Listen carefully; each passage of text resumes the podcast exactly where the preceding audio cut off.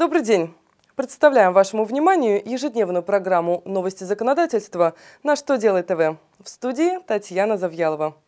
В этом выпуске вы узнаете, какие изменения по страховым взносам ждут страхователей, по какому регламенту будут работать центры занятости населения и как может быть снижен налог на прибыль для новых предприятий. Итак, обо всем по порядку.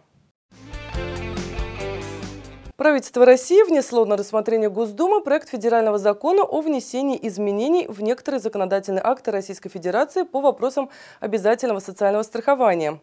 Законопроект призван урегулировать вопросы администрирования страховых взносов.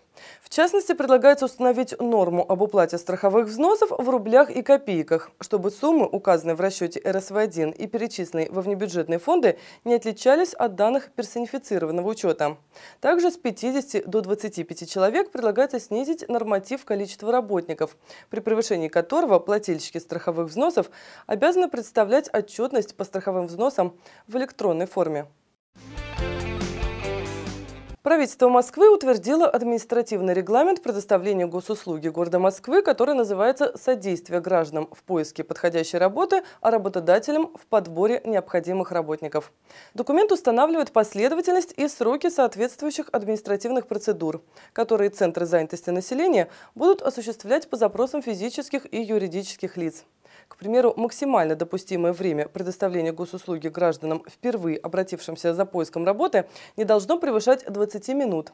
Такой же срок отведен и для работодателей, впервые переступившим порог Центра занятости с целью найти подходящего работника. При последующих обращениях заявители будут тратить уже не более 15 минут. Новый регламент вступил в силу 4 марта. Минпромторг разработала законопроект, в котором предлагается обнулить федеральную часть налога на прибыль для новых предприятий. При этом регионы получат право снижать свою часть налога до 5%, а также устанавливать нулевую ставку по налогу на имущество.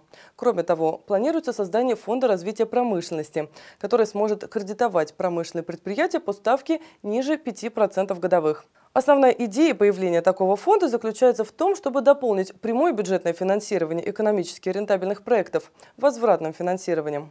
По замыслу авторов проекта, Фонд развития промышленности должен стать чем-то вроде специальной кредитной программы Внешэкономбанка и Минпромторга. На этом у меня все. Задавайте ваши вопросы в комментариях к видео на сайте «Что делает ТВ». В студии была Татьяна Завьялова. Я благодарю вас за внимание и до встречи завтра.